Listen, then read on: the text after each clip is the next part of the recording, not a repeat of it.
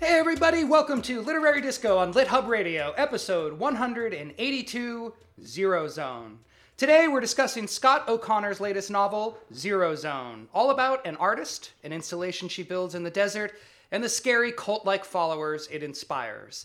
This is Literary Disco, the last book club you'll ever need, where Todd, Julia, and Ryder, three old friends who love to read, debate, and sometimes even agree.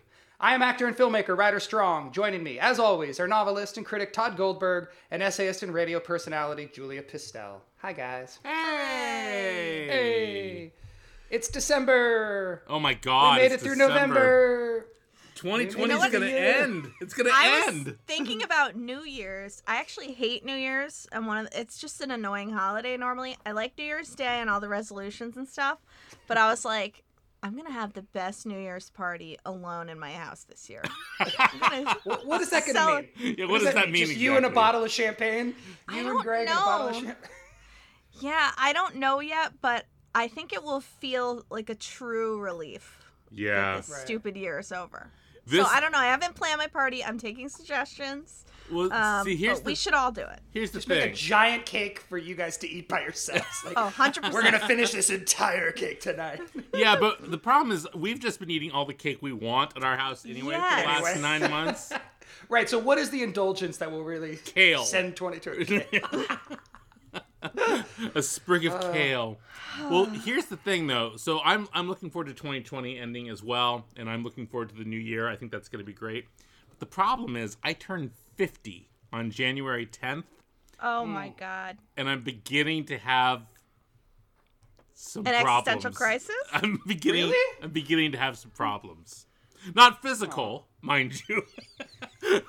Mental. meant Purely like last night um last night i said to wendy oh my god my dad died when he was 67 years old does that mean i only have 17 years left in my life and wendy was like what the fuck is wrong with you why would you even say that Yeah, what is wrong with you? I, well, I, I'm, tell- I'm telling you i'm having a problem and I'm, and I'm Yeah, coming uh, to Todd. I'm with you. Uh, not that you're gonna die in 17 years, but I think those milestones, when you realize you're approaching, um, they have a big impact. yes Well, I, I turned 40 last year. I know, but I, I I don't know. Like whenever I get freaked out about that stuff, I just have to like ask myself, well, what is it that I haven't accomplished that I'm so worried about? You know, like cause it's usually about like. And, and I end up kind of arriving at like, no, I pretty much have enjoyed my life. I've pretty much gotten, you know, the things, I mean, not everything that I wanted, obviously, and there's still goals, but like, I don't know, 50 is not, 50 is not that big of a deal, Todd. We were with you when you turned 40. I remember we were friends when Wow. we yeah you're 40. yeah you were And did you freak out then? A little bit, yeah. well, the one good thing about turning 40 though was that I went to the doctor on my like after my 40th birthday and they were like you need to stop eating red meat and lose weight. And I was like, "Oh, okay." And so And for the last did. 10 years I haven't really eaten red meat. And I lost a bunch of weight and then I gained it back because it turns out that, you know, if you just eat cream, Doesn't doesn't matter that you're not eating red meat. it's still the Donuts cow. every day. yeah um I, you know I, I agree like i i'm not uh, i'm not worried that the clock is ticking Todd, towards the, the point is, let me be a better friend and say, you have accomplished so I much have. in your life. I feel great. You have done so many great, wonderful things, and I am incredibly proud of you. Thank you. You, you, I've done more at the age of 50 than almost anybody else I know at the age of 50. Thank you. Please just be happy about that. i Like, am and my hair is still brown so that's Yeah, nice that's true, actually. Can I just gone say- gray. Yeah. Uh, yes, I agree with Ryder. You've done enough. You can die i can now. just quit Um, i just retire but You could if you wanted to. Sure. mean, i did in but you wouldn't want to. You want to keep moving. you want to keep writing. You I want to keep do creating. have That's what's 20 so cool. years at the UC. I could take early retirement. But I want to say, I also want to say that was just so. That, what a nice exchange you guys just had. There was just an article in the Washington Post yesterday about how men are reevaluating their friendships because they can't like do shit together. So they're Right. like Right. learning how to speak openly to each other. Not, of course, there are so many men who are already amazing at that, but as a trend. So you guys are doing it. Wow. so what, I- what no, you're saying agree, is man. It's Ryder and I are at the forefront of male vulnerability? okay. Slow your roll. um, that's just so nice that you can say like, "Hey, I'm afraid of dying," and your friend says, "I'm proud of you." That's nice. We should all aspire to that. I agree. I, I'm not sure that I'm afraid of dying, although I'm not. I'm not like angling toward it. well, let me put that in your mind. I'm more. I'm more just like, oh fuck, man. Like, I. I don't want to. I don't want to get sick. Is basically what I'm saying. That's my. Well, yeah. yeah. My fear is illness, not uh, not death. Um, because as a Christian, no, I'm not a Christian. Shit, I do fear death. We're totally fucked. Uh, but 2020 cannot end fast enough. I cannot wait for this godforsaken shithole dumpster fire of a fucking year to end. That being said, I got some really good early reviews for my new book. And Yeah, when, when does is it the official out? release date? Uh, February 2nd, 2021. Um, but just this uh, last week, um, I got. Actually, Ryder, this is an accomplishment. For the first time in my career, I got what is called a starred and boxed review. And what that means Ooh. is that in Publishers Weekly, which is the trade magazine for all for book publishing, you can get a review. You can get a starred review, which is great. That means like it's you know it's a, a book of distinction, or you can get a starred and boxed review. A starred and boxed review means, hey everyone, not only is this a great book, this is something special. And I've never ever in my life gotten a starred and boxed review until the November 23rd issue of Publishers Weekly magazine, where they reviewed my new book, The Low Desert, and starred and boxed it, and my belt fell out of my fucking chair when it happened. That's I couldn't awesome. believe And it. did you? How did you feel about what they actually said? Like the content of the Oh, review? I felt Like, I felt great. Yeah, they called me they called me a master storyteller. I felt great. Yes. did you feel like they actually got the book too? Like the, the Yeah. the tone and all the things you were going for? Yeah, you know, um, it's sort of a weird book, um, in that it's both hyper realistic and then there's some stories in it that are sort of surreal or satirical. But there's a reason that I've written these surreal or satirical stories alongside these hyper realistic stories, which is to show the absurdity of this criminal life and mm-hmm. how easily we as consumers of criminal behavior for our entertainment will look at one thing and be horrified by it, look at another thing and find it funny and amusing simply by the way that the person has created that world. And so I had I had that in It's my very mind. very like Coen Brothersy of you, actually. You know, you know that's a that's a good uh, that's a good comp for what I was thinking when I was doing this. Um, yeah. Well, when you s- were saying that, I was just thinking of. Did, did you guys watch the Western anthology that the Coen brothers did on Netflix last year? no, Oh, you got to watch it. It's amazing. So it's four, four or five, five films, I think. Um, I'm blanking on the title, but you guys can look it up. Everybody can look it up. It's on Netflix, and um, it's basically their version of a. They're they're doing exactly that, but in a Western context. Huh. So it's like five different approaches to the Western, and the first one is absolutely absurd. It's a musical. It's hyper violent and it has this like it's so jarring, but then you realize it's like a compendium of all the Western tropes, mm-hmm. and they're just sort of like blowing them out and showing you how crazy it is. And then like the next one is one of the most brutal films you've ever seen. And then they just kind of keep oscillating Yeah. between that, so you're never sure which you know sort of short story in that anthology, whether it's going to be this like gritty, realistic, awful, like heart wrenching thing, or this absurdist, funny, and they just keep going back and forth. So it sounds like a very similar project about yeah, Western. it, that's exactly what I was thinking. Like, there's a story in the new book called um, Goon Number Four, which is I, I've just had this idea for years and years about writing a short story about that guy in the background holding the briefcase, you know, or great. you know, basically a red shirt from Star Trek. Um, and I just like, what's Goon Number Four's life like? Like he's just walking around holding the fucking briefcase that's great. and gets shot in the head, you know, or, or shoots some guy in the head. And so I wrote the short story Goon Number Four, and in it I use like I do all of the cliches right. to talk about his life. Like it opens in the you know Saharan desert, and you know in Hummers flying through the desert with drones shooting rockets at shit, and the guys you know having a conversation about his life, and you know they got to murder a guy in the process. And so I'm playing with all of these conceits of the genre to show like how how silly it is. But then the next story is one of those kinds of stories, you know, is some Right, badass gangster tale. Um, and so the end result being is that Publishers Weekly understood what I was trying to do, and that was um, that was very gratifying. Very gratifying. Oh, it's so great. That's man. awesome. Congratulations. Yeah, so I'm excited. So that's the other thing I'm excited about for 2021. In addition to being one step closer to my own death, is uh, the new book coming out in February. Looking forward to that. Oh, great, man. Congratulations. That's awesome. Yeah, I'm looking forward to it. And All Well, right. look on. Speaking of making art, hold on one one second. Look Oh. on page when you get the book, you guys. Look on page. Uh, hold on. Uh, 288 for your names. Oh. Did we get, we got a thanks? You got a thanks. I'm gonna star in box just my own name. That's a good idea. All right, well, let's talk a little bit about Zero Zone. Yes. Um, all right, so Scott O'Connor is the author of the novels Half World and Untouchable. He's written a slew of short stories that have been published everywhere. Uh, he teaches at uh, Cal State Channel Islands up in Ventura.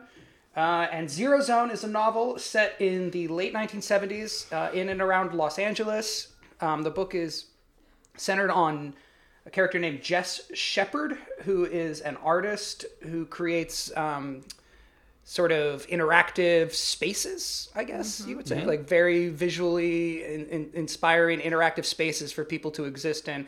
And um, one of her pieces is entitled Zero Zone that she built in the desert. And there is a tragedy that occurred in 1977 where a group of people refused to leave the installation. There was a police shootout, someone died, and then she was consequently attacked by one of those people. Um, and the, the novel sort of jumps between time periods, uh, telling us the story of Jess and the creation of the art piece and her backstory. And then it goes into the people who refused to leave the installation, why they were there, and we get the sort of uh, and and and then really it becomes a crime story Yeah. um, sort of a mystery crime story with with Jess herself at the helm, leading the way into trying to figure out what was going on and why these people were so weirdly inspired by her work. Um, what do you guys think? You know, the one word that I kept coming back to over and over again while reading this book is that it is elegant. It is an elegant Yeah. book. And I mean that in all of the best ways. It is an adult thriller mm-hmm. about people with interesting lives and problems, mm-hmm. elegantly constructed to an ending that you could basically figure out about 100 pages in. like, you, Right. like you have a you have a pretty good idea what, what's what's going to happen in the book. But it's actually sort of a, a un, it was a unique kind of pleasure to read. A smart intellectual book that raises questions about people, about crime, about art, and about mm-hmm. society all in the space of about 285 pages. Yeah, and super fast read. yeah, super fast read, elegantly written, elegantly constructed. It it looks like a piece of art. It has an absolutely beautiful cover, um, and I I just I was I was just totally smitten by it. I just thought it was a, Yeah. a really great sort of book to read in the middle of winter, you know, or fall, whatever whatever year this is. Um, like it, Matt. but it really it really brought up some big questions for me that we can talk about um, shortly about the role of the artist Yeah. after the art is created, which I think is really fascinating, and which I suspect, Ryder, you have some unique feelings about. Um, Yeah. because as the person who's created art and then is a symbol of that art for the rest of your life, which I think is Right. weird. You are the installation. You are the installation wherever you, wherever you go, Ryder. You are the installation. That's so weird. Um, so I I really um, I really appreciated it. I just thought it was just a smart, good book. Yeah, there's some predictable things, some some you know things we can talk about that that didn't quite work, but all in, you know, just a really great, elegant novel. yeah. Yeah. I was very excited to read about art installations without a mocking tone. Yeah, mm. Oh, that's um, interesting. So right, for because me, we've been in this period of like, yeah, every time, yeah, art is always made fun of. Yeah. The art world is Yeah. always made fun of. That's yeah, So it was for me. Okay, so here's what I would say this book is about, including everything you said, Todd. But the main thing is like, because the frame is that she has this experience where she almost drowns as a child in the ocean, and there's this mm-hmm. like weightless feeling, but that's not the word. There's a euphoric moment before the negative feeling of almost dying comes in Death, that right. she that like guides her life and she's like trying to being recapture. 49. It's like being 49. Yeah. and then there are other characters who have similar weightless moments like seizures Mhm. and some sex scenes that it this book is basically like how do you get back to that feeling like the Mhm. the one feeling you've had in your life that seems transcendent how do you create that through art hmm um or find that through someone else's art That is such a good question it's such Yeah. a fascinating question and it gives a lot of respect to art installations that is very rare to see Yeah. you know Yeah. like that she can create a concrete block and place the windows in a certain way that you might have a transcendent experience or and other installations that are described here um it was cool like And- i have not read other books about this subject And you know what's really cool too is like the author dreams up these art installations and writes Yeah. about them in Sound such a way as though they are real. Yeah. Where like, oh, I would like to go out and see the zero zone. That sounds cool. That sounds like Yeah, a well, Desert that- X that actually- thing, you know? that that scared me so much when I started the book because I hate. th- th- It's one of my pet peeves. It's like don't write about something that you can't like that should just be visual. Right. Do you know what I mean? Like I, I tend to not love. Uh, what's the word? Is it ekphrastic or whatever the, the the word for like when you're writing about uh, visual art? I usually am, my eyes glaze over. I'm like, no, no, no, just get to the dialogue and the characters. Like, do what books can do. And I, I totally, this book completely turned me around by the end. Like, I, I, you know, at, uh, this isn't giving anything away, but the final chapter is just this beautiful description of the experience of one of her artworks. And like throughout the book, there's you know descriptions of it, and I was on board with all of it. I just wanted to be in every one of them. I wanted to see them made. I was that, and I thought that was really cool. And then even there's there's a lot of filmmaking stuff in here too, and film. And I at first I was just like, ugh, don't do. I don't want to read about movies. Mm-hmm. But I was totally. It completely won me over. Um. So yeah, that that that is part of that elegance. I think is that he pulls that kind of magic trick because that's hard to do. Yeah, and I don't Yeah. quite know how he does it. Like I, I'm the same way. Like I was reminded of some John Irving novel, and I don't remember which one, where there's a bunch of like art. Maybe it was Garp or something. Where there's a bunch Yeah. of art being described, and you're just like, oh, for fuck's sake, I like I can't take it. Right. But this, it was like, perhaps because the art that Jess, the character, is creating, is such an extension of her emotional life, but in a way that is made obviously for the public versus it being just a metaphor, you know? Right. And maybe that's how he's able to write it in such a concrete way. But also, he does it short. Like he do, he's not. Yes, He's yes, not being yes. super expansive about it. He talks about it, and it makes sense, and then he moves on. Because there's like there's there's a art installation that she does when she's a younger person, where she creates a room filled with light, and she has this epiphany of the only way to make it work is to remove all the doors. And I was like, oh wow, that sounds like a really cool, you know, art experience to walk through and it didn't seem um it, it, it didn't seem highfalutin for lack of a better No. term you know it just felt like oh that that would be cool Well, I think he, I think you're exactly right that he roots he roots his descriptions of the art in the experience of of, of, of experiencing it. You know, it- they're all these. It's not like a description of a painting or a description of a room. He is connecting it through the characters experiencing it, and it is so emotional. And, and by the time you get to what the actual artwork is, you're like. Oh yeah, I can see how this affects this character, or I can see how this, you know, translates into their life somehow, and that that's really good. I mean, that Yeah. seems like a that's really hard to do. And I think something cool about choosing this kind of art um, to highlight is it really brings the layman into the process of like there's there's three people based three parties involved in the art. There's the person designing the art, there's the person building the art, um, and then there's the audience who's entering it. You know, right and you know, I think we conflate the design and the build so much that people just respond to whichever one they care about more. Like th- what I'm saying is when people walk up to a painting, they're like, "Well, I could do that or my third grader could paint it." Um, they're responding to the design like it's too easy to build it or not to the design, to the build, to the creation. Um, whereas he enters the mind of someone designing it and then it's built by someone else. Um, and I don't know, that was cool just to focus Yeah. on that one aspect. but it's also because it works in juxtaposition to there's another character so jess has a boyfriend named alex who is her romantic and sort of creative um, colleague throughout much of the book, but it's in it's in the past. We know we find out early on that that he has died. Um, and the art that he creates is the kind of art that makes me want to put my fucking head through a wall, which is like the artist sits silently on brick and stares at you like that's not art. That's you making me right. feel weird. Lays down on a bed of nails. Yeah, lays down on a bed. Right. It's like some it's like some art school shit that makes you like hooks you up with hot sex for about a year and then makes you a weird person. And Well, he does move on from that. he doesn't want to You know, that's, that's like what makes him popular, but Right. then he becomes essentially like a, a documentary photographer. right after after he goes to Vietnam, and so like that period of time where he's like laying on a bed of nails or sitting quietly for hours on end is so pretentious. But I feel like Scott O'Connor is creating it as an obvious like, oh, here's this Yeah. pretentious Cal Arts sort of thing that people do.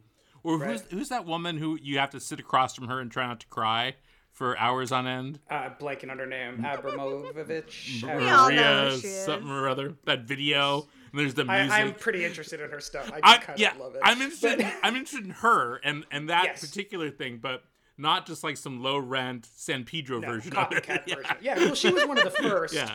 And for her too, there's also so much gender stuff going on Right. that like if a guy was doing it would not. Yeah, it's just creepy. Like I don't want to stare in your eyes. Um, and so this juxtaposition between like the oh the pretentious sort of cliche of an art school thing, and then these huge art installations that you can walk through and you have these emotional experiences from is completely different. I mean, this is a thing that I'm I'm sort of specifically into lately because out here in the desert they do Desert X, which they do it here in, in the desert, and they also do it in um, the Middle East, where it's these huge art installations in the middle of the desert that you can walk inside of and live inside of, and you know you can experience it, and it really actually is super interesting and inspiring, and opens up realms of thought that you wouldn't have imagined. Like there was there was one that they did at the last Desert X. They do it every two years, and it was a series of staircases. I, wr- I actually I wrote about this in a magazine in um, in Alta magazine. It was a series of staircases that went up about twenty feet in the air, no sides, and there was a circle of them, and there was about eight, and they were on the shore of the Salton Sea, and it was called like Stairway to Nowhere or something. And you look at it from the bottom, you're like, oh, that's weird. It's just stairs. But then you climb the stairs, and as you're climbing these stairs with no sides on it, with the Salton Sea all around you, the Oh, it must be terrifying. the only yeah, the, the thought is, oh, I'm gonna fucking die. Like I Yeah. I could die out here. This is not just art. Like I could fucking die. Right. And that I really appreciate. And I wonder if my appreciation of that sort of thing that I've gone through helps feed into my appreciation of the art that's being talked about in uh, in this book.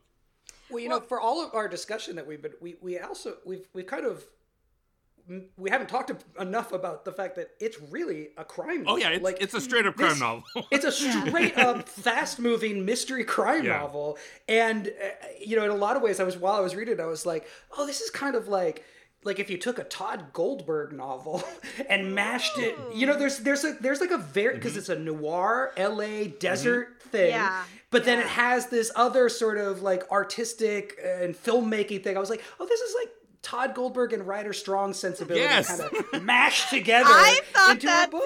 too. Ryder, we was like, should that's cool. we should adapt This this, if together. we wrote a book together. Yes, let's do it. Let's do. We, we Well, finally. first have of a all, this would be an amazing film. There's would- no doubt that it would make a it's great going to be an amazing film. Like this is like a like a a better Tarantino film. Yes. I I love this. I was. It's very cinematic. The way Mm-hmm. it's written, the plotting, and everything. I was like, oh. So all that we've been talking about is sort of. Yes, like there, but really, when you're reading it, it's just a fun. There's really intense characters. They're Mm-hmm. they're really starkly drawn. Everybody is. I mean, there. It, it's almost cartoonish. It, it is almost like an Elmore Leonard mixed. You know, I don't know. There's something. It's pretty again elegant, like you were Yeah. saying. Like it never feels. The tone never feels. Uh, it, the tone is perfect. Yeah. The tone is marriage well, of these things. and we've we've left out a big part too. So these people that that go into zero zone and have to be dragged up by the cops, and there's a standoff, and a person dies. The one, one person, Isabella, who's a teenage girl, um, she's the one who ends up attacking uh, the artist Jess two years later. And what she does is she shows up to an art show where Jess is walks up to her and slashes her face. And doesn't kill her. It doesn't even scar her tremendously, but I mean, leaves a scar. But it's this act of public violence in front of all of these people at the middle of an art show that mm-hmm. if Alex, the other the the her dead boyfriend who made weird art, like that's the sort of thing that would happen at one of his art shows. Someone would walk Oh, up and slash you in the face. Right, hmm. right. And so, so the the young woman gets arrested, obviously after this, and she spends a couple of years in jail. But because she's a juvenile, she gets out of prison of juvenile detention after two years, and then goes missing. And what happens is that her family essentially contacts Jess and says, Isabella has gotten out of prison and has gone missing.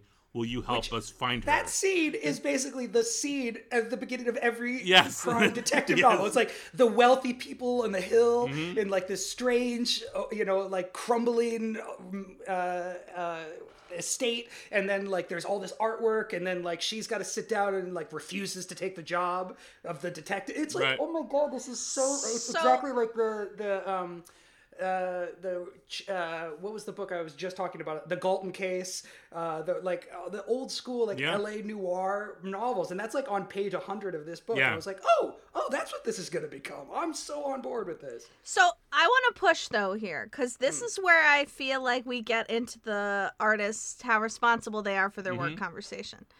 To me, that scene, while I liked it, it like something was happening in my brain that pulled me out, which was this pushes the realm of believability. Right. That anyone would call forth an artist to be like, You're the you're only one who can get through to responsible my for my daughter." psycho kid. You know what I mean?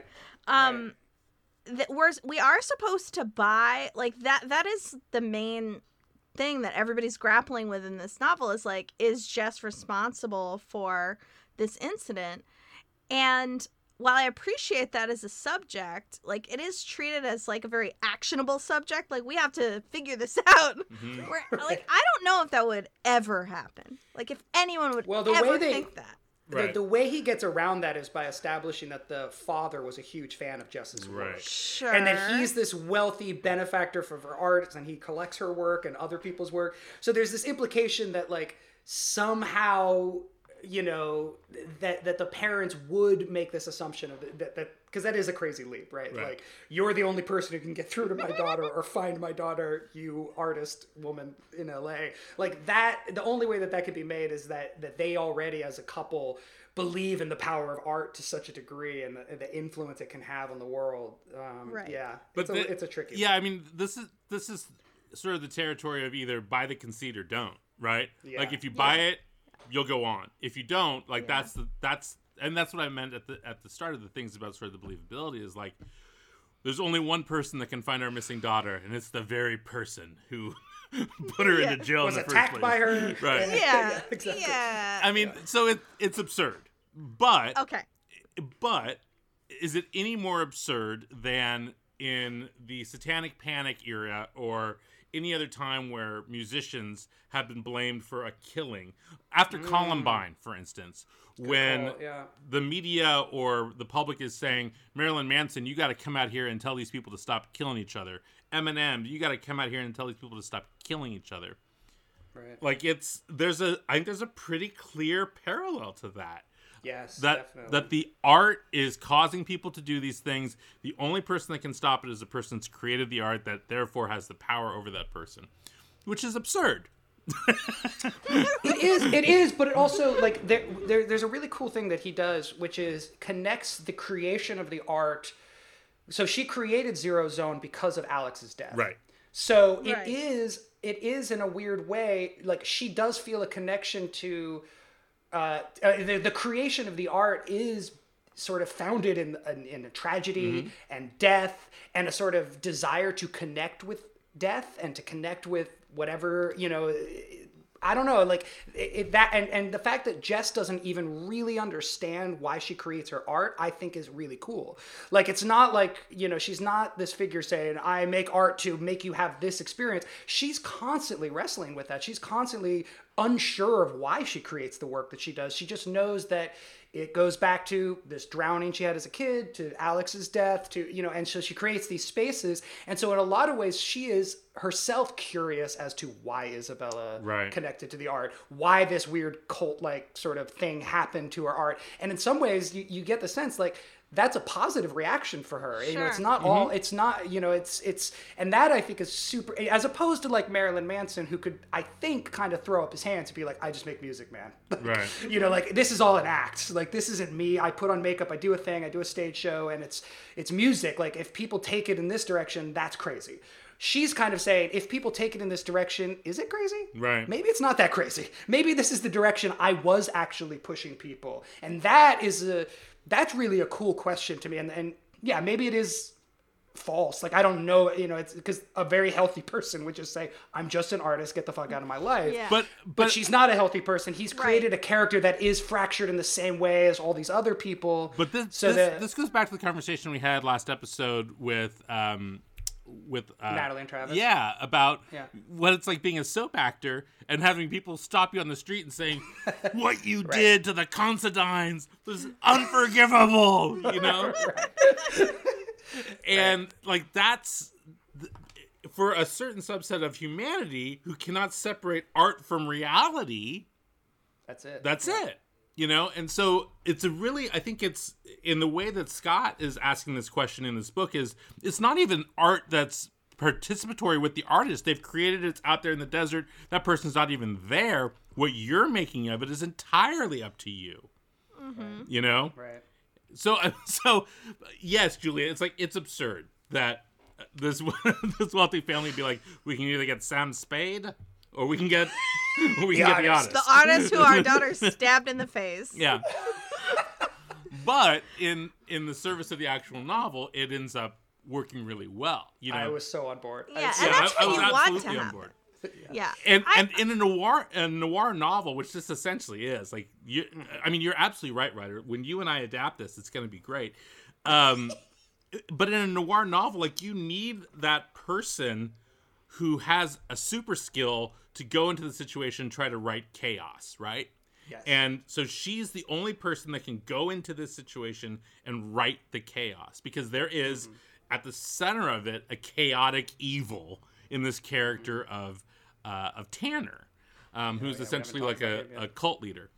Um, and so like he couldn't just be a cop. A cop wouldn't be able to stop anything. A cop couldn't get these people to talk, but the artist could because the artist has the superpower. right. Right. I mean, and that's why it's elegant. Like, like, Mm-hmm. to, like how he came to that thought. Like, he- here's the other thing. Like, I have no fucking idea how someone comes up with a book like this. I have no idea. Like, I, I presume when someone reads a book of mine, they're like, oh yeah, he, he's like, oh, hitmen, that, those are funny. Oh, rabbis, that's funny. Put them together. Put them together. but like No. visual artist, cult behavior, 1970s. Like, Yep. where does that even come from in the ether?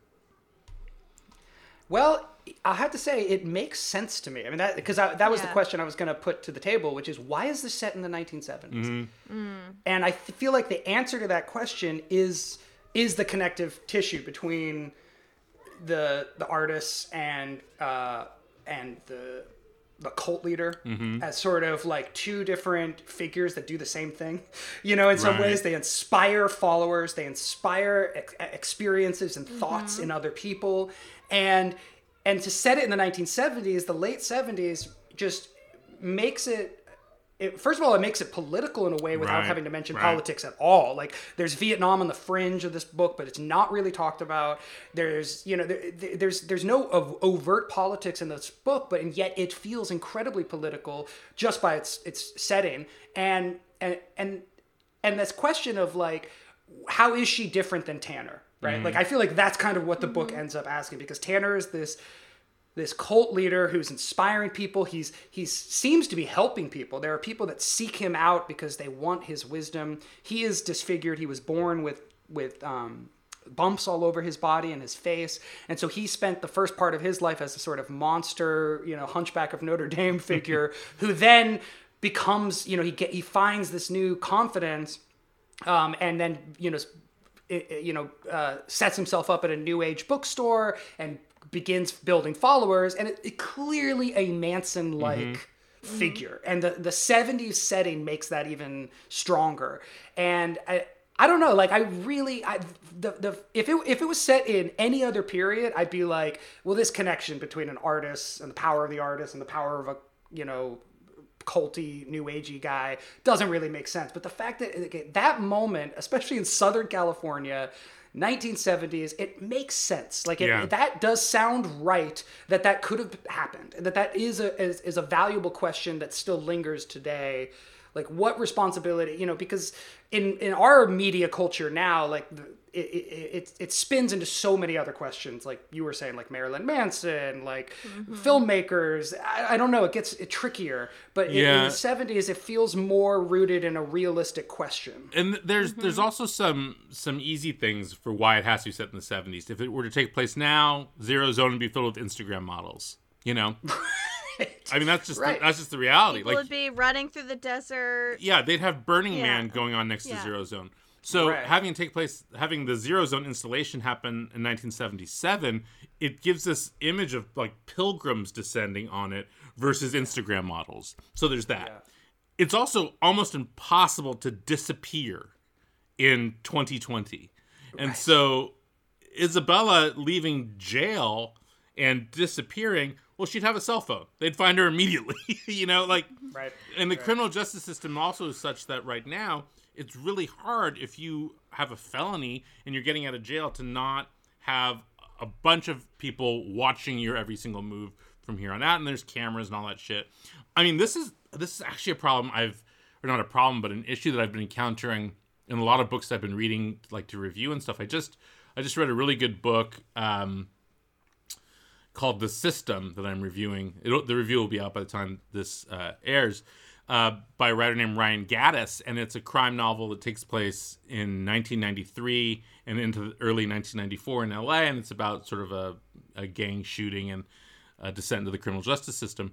And the only way that the book can work, the only way that the mysteries can work, is that if people can't be tracked, if people don't have cell phones. Like that's the only way that this mystery could happen is if people didn't have cell phones. And so, like, in order to write compelling crime fiction where it's hard to find a person, it's almost impossible because everything's on camera, everyone has a phone, everyone's leaving a footprint behind. And so, solving these crimes is a lot easier in DNA and all this other shit. Um, And so, it makes perfect sense to me that he said it in 1979. But, you know, what the funny thing, of course, is that, like, it, that's 40 years ago. Like, we're reading historical fiction at Yeah. this point. So I think ugh, that's so fascinating, Tod, because I've had that thought watching, you know, mysteries set in the 90s and etc. I think it's going to feel more and more like a historic genre, you know, as time goes on, unless the mysteries drastically change, which of course they will. But I have a totally different answer to this question that is rooted in nothing except speculation. I feel like um the thing that holds this novel together are images you Mhm. know? So the images of the light the images of every the desert. I think i would not be surprised if this came to this writer as like some fully born images within the 70s with the way that people looked the kind of architecture the cities you know? I it just feels like it fits together like a perfect puzzle not like he had the story and then decided the 70s Set had to be where it was right, set i feel like it was fully formed with the lights textures design of the 70s in mind Mhm. Yeah. Well, I imagine he was probably inspired by the art world first and foremost, right? Like he probably probably was inspired by like that 60s 70s art world and then spun a story out of that that I yeah. Um Yeah, it's possible.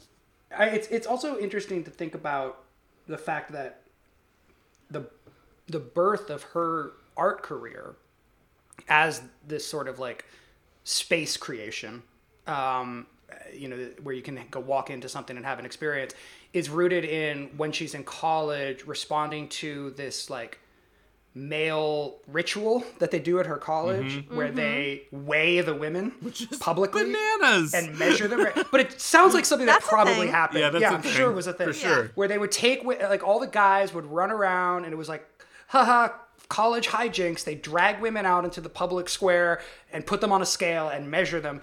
And she had this experience happen to her, which is, you know, an attack, an assault. And she decided to create a and and then she herself was so angry and didn't know what to do with her anger that she threw a, a, a coffee mug and it's sh- it shattered her across the wall. So she decides to build an art space where women can come in after you know they've had this experience and go into a room where they can just break things. Um, and i think that was like an, another key point to the the timing the setting you know that that that that the the big difference between her and Tanner also, you know, because Tanner is violent towards women uh, as a cult leader. Right. So he's he's he's he's he's saying he's inspiring people and he's seeking enlightenment in a way that sounds kind of like an artist. It seems like he, he's working it, but at the end of it, he still wants to be able to sleep with a bunch of women Right. and beat them up if they disagree with him. And you know, Jess as a figure, as an artist, clearly is responding to that as a cultural force. Um, and I, I think setting it in the 60s and 70s helps that too, um, and makes that that brings that theme front and center. Yeah, and and makes it um, it, it makes it seem unusual. What would be usual for us now, right?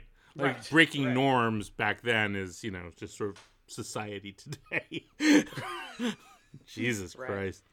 Um, the other thing that I thought was uh, compelling is you know this is this is a, a man who's writing about women, um, and I, I I didn't ever have any hiccups with it, um, which is not always the case for me. But let's turn to our resident woman. That's why I'm here. I know. I, I, were Were you thinking, well, this should be written by a woman? Does he do a good job? What I was your mean, feeling? you can't really ask that because I just did. I mean, it doesn't make sense to imagine that this character could be created by someone else. So the Right. question that comes to me more is like, why did he choose for it to be a woman? That Right. that's the test, you know. Okay, perfect. Um, because is it because she's, I I don't know. You know, I thought about it while I was reading it, and I ultimately there there are some red flags. You know, like the cheating, cuckolding woman with all these like. You know, artsy lovers, but she's really the genius. I mean, to be honest with you, the first image that came to my mind, you guys are gonna die um, when it's like serious painter woman in her like painter clothes Right. was she's all that Which is being remade right now. Yeah, As being it- Yes. um which is a trope right, Right. it's this Right. like shy deep girl painting alone in her studio with her overalls and stuff um Freddie Prinze Jr. as Tanner.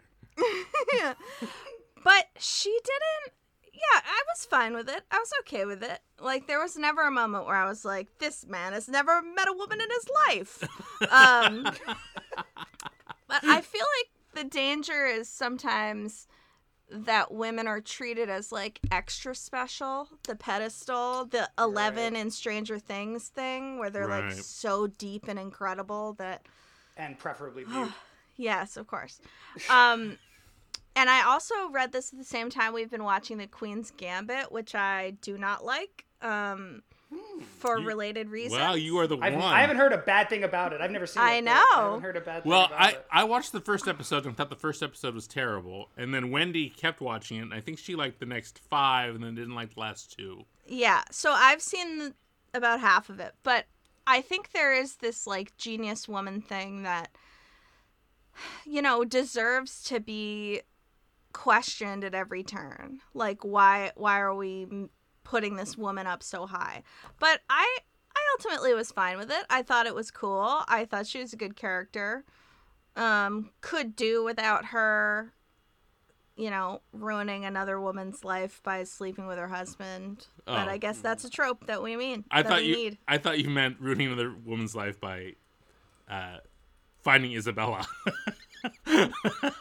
All the cult stuff, cult stuff I'm so good with. We love a Um, cult book. I mean, this is if there's Oh. one universal truth about the literary disco crew, you throw a cult in there, we're in Always. it. But um uh Rider, this must have reminded you of Geek Love. Oh yeah, I definitely thought about it. Yeah, the the sort of in the same way that Geek Love is, and I think this is really smart that Geek Love does, and and this book does, is that uh, what the cult leader is preaching is just so awful. You know, it's like this. It's so you know because as it seems like in real life, you know, the Jonestown stuff. I mean, they're, they're, they're usually piggybacking on Christianity or something sort of positive or an already established system. And I find, I think if you were to, to write about those fictionally, it becomes less interesting to a certain degree. Whereas, like, in this case, it's just this, like, uh, drive towards death. Right. It's just this like death uh, there's meaning. There's you know there's and, and I, I I kept re they, they they refer to the rupture a couple times in this book, and I kept thinking like what an interesting term because it's not the rapture but it's similar it's used similarly in this book that like what they're seeking in the room you're like because you're that's the mystery right you're asking yourself constantly when you're reading this book and i don't want to give anything away but you're like what is this is this something like is there a magical system that this person is believing in is there a um and you know i don't want to give anything away so i, I won't kind of answer that question but i love that shit and i, and I think Yeah. it- you know, the same way you're like, well, this is awful. No one would actually cut their limbs off like they do in Geek Love. No one would actually follow this, you know, scary guy around it. But then you're like, well, but that's kind of the point. Is that no one actually somebody does No one actually wake up at four o'clock in the morning and play volleyball with Keith Raniere. exactly right because they do they do uh, going back to your points about the the art world and the female female art world uh, I, I was reminded of the flamethrowers by rachel kushner did you guys ever end up reading that book yeah, it's No. an excellent book. it's an excellent book and, and that one is very similar Mm-hmm. world uh, set in the 1970s art world but In New to York. me in new york but to me it, you know it's much more about uh, it's so much more grounded in reality as far as like what it was like to be a woman who was doing her own art or you know her own activities to the side of all these like men with their egos uh, and to me that was a much more realistic depiction of what it was probably actually like to be to be the muse slash best friend slash artistic cool girl and all the problems that that brought with it um, whereas i think jess shepard like you were saying Julia does end up kind of being a little bit of the the manic pixie dream artist girl. Like, Right, You know what I mean? Like she's kind of she's really cool, and I wonder how much of the inspiration came from this a, a sort of fantasy of like what would you know what would the cool like amazing and maybe there were there were women that were this cool and and strong and uh, it, it- you know but I, I feel like the flamethrowers does a better job. It's it's a much it's a much more dense book. It's a much less satisfying novel as far as the story and the plot but as far as create uh, reflecting that world and and it's obviously written by a woman too which i, I think is part of the the, And the it's, difference and it's about 700 pages longer. yes, it's very long, and it, and it's and it's mostly just an examination of those questions, Yeah. right? Like there's not there's not really a plot other than like, you know, who am I dating? Who am I not? Da- you know, what country? Are we, eh, there is a plot, but it's not like this. This is a This is a crime this novel. is- it's a crime it's a novel. crime novel. It's also it's a it's very cinematic. This Mm-hmm. book, like it it, it moves Yeah. at a clip that is that is visual. Like you were saying, Julia, it's visual. It seems based on a lot of those visual tropes and like a sort of evocation of the time and the world and that that's enjoyable in its own right. Like that is cool right? That is a talent to be able to do that. So i'm not really comparing it to the flamethrowers and saying one is better than the other. It's i just think it's a worth compare worthy comparison mm-hmm. in terms of like depending on what you want out of a book you know? Like if you want more of an, a realistic depiction of what it was like to be a woman in the 1970s art world read flamethrowers. But this book sort of takes that basic idea and spins a great, great Tarantino movie. I. I would go so far to say this would probably be better as an eight episode limited series. there you go. because go. because there's a bunch of stuff that happens in the 1950s when she's a kid. Um, you know, there's this whole section where she she and her brother, who we haven't even brought up, um, are living with their aunt after their parents die in the 1960s in Los Angeles, and sort of weird bohemian culture. I mean, I I could get eight episodes out of this. I'm just. Well, let's do it, Tod. Let's go. I'm just saying, we could we could get a solid. Th- Rider, this is Yeah, the thing that we do. We we so. You guys better send some emails before this uh, episode airs. I'm going to talk to my people, have them Yeah, no, I- find the money. I really, I mean, I, I, I feel that way usually about once or twice a year when I'm reading something where I'm like, well, this has to be made. Yeah. And this was like immediately. I'm like, oh, well, I, in some ways, I would almost rather watch this than read it. I was like, this is, this well, is incredible. yeah, because like, if they make it into a television show that we've already sold, they'll have to mm-hmm. build the art installations, and then we get to see them and walk through them, and that would be badass. Yes. Please invite me. I want to uh, go. We're it's a pretty closed set because of COVID, Julia. So I don't know if we can get you on. I will wear a mask. I'll probably have to drive though. do That's a do long we drive. know any beautiful, mysterious women who could play Jess? Oh, Natalie Rider. Z? Why don't you Why don't you walk into your home and talk to your Oh, lovely Alex? wife? Alex is Jess. no, I actually think Natalie's, who was on our show. Oh, Natalie would be perfect. Yeah. She's got to be a white woman. She's got to be, you know. Yes. But yeah. But Alex is Auntie Ruth, the artist, the artist aunt in the 1960s. Oh, I see this. It's And all I'll be Tanner. It'll be my comeback role. I'll, I'll, I'll just like wear like crazy prosthetic makeup and be all bumpy. And, Oh, that'd be Yes. great. Sounds Rider, great. Rider strong as you've never seen him before. Literally. Oh, God. Wow. This is how the sausage is made, you guys. A bunch of dumbasses. Spitballing ideas. and talking about who they know. I'm telling you, we could get this shit done. We could get I this know, made. It's, it's yeah. This one seems inevitable. Somebody's going to make. It. I'm gonna talk to my people. I think I just Never did. say my people. Just I just want you to know that when the rest of us in America hear that, we're like, ugh. Oh, I just mean writer. Okay, well that's that's fine, but it's the equivalent of 80s asshole in a movie talking on a cell phone. I am I am uh, Drew Barrymore's husband to be in The Wedding Singer. Yes. Glenn Guglia. yes, yes. Well done, Julia. Well done. I must have mentioned this to you guys because this was a turning point literally in my life. When that movie came out, I was not a very I wasn't like a people are slamming me into lockers nerd, but I was like an unnoticed kid, uh, but I was the only Julia in my high school. I was 14 or 15. How's that possible? And then that movie came out and everyone wanted to call me Julia Guglia as a joke, and I had a lot of friends. Oh.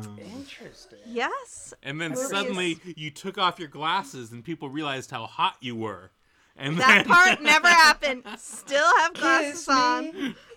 and then Freddie Prinze Jr. Rider, did you say you've never seen The Wedding Singer? No, I've never seen oh, it Oh, it's so much fun. Yeah. Have you never been homesick? I guess not. Plays plays constantly. Well, I recommend times, Zero guys. Zone by Scott O'Connor. Everyone, go go buy it. It's a good book. It is a great book.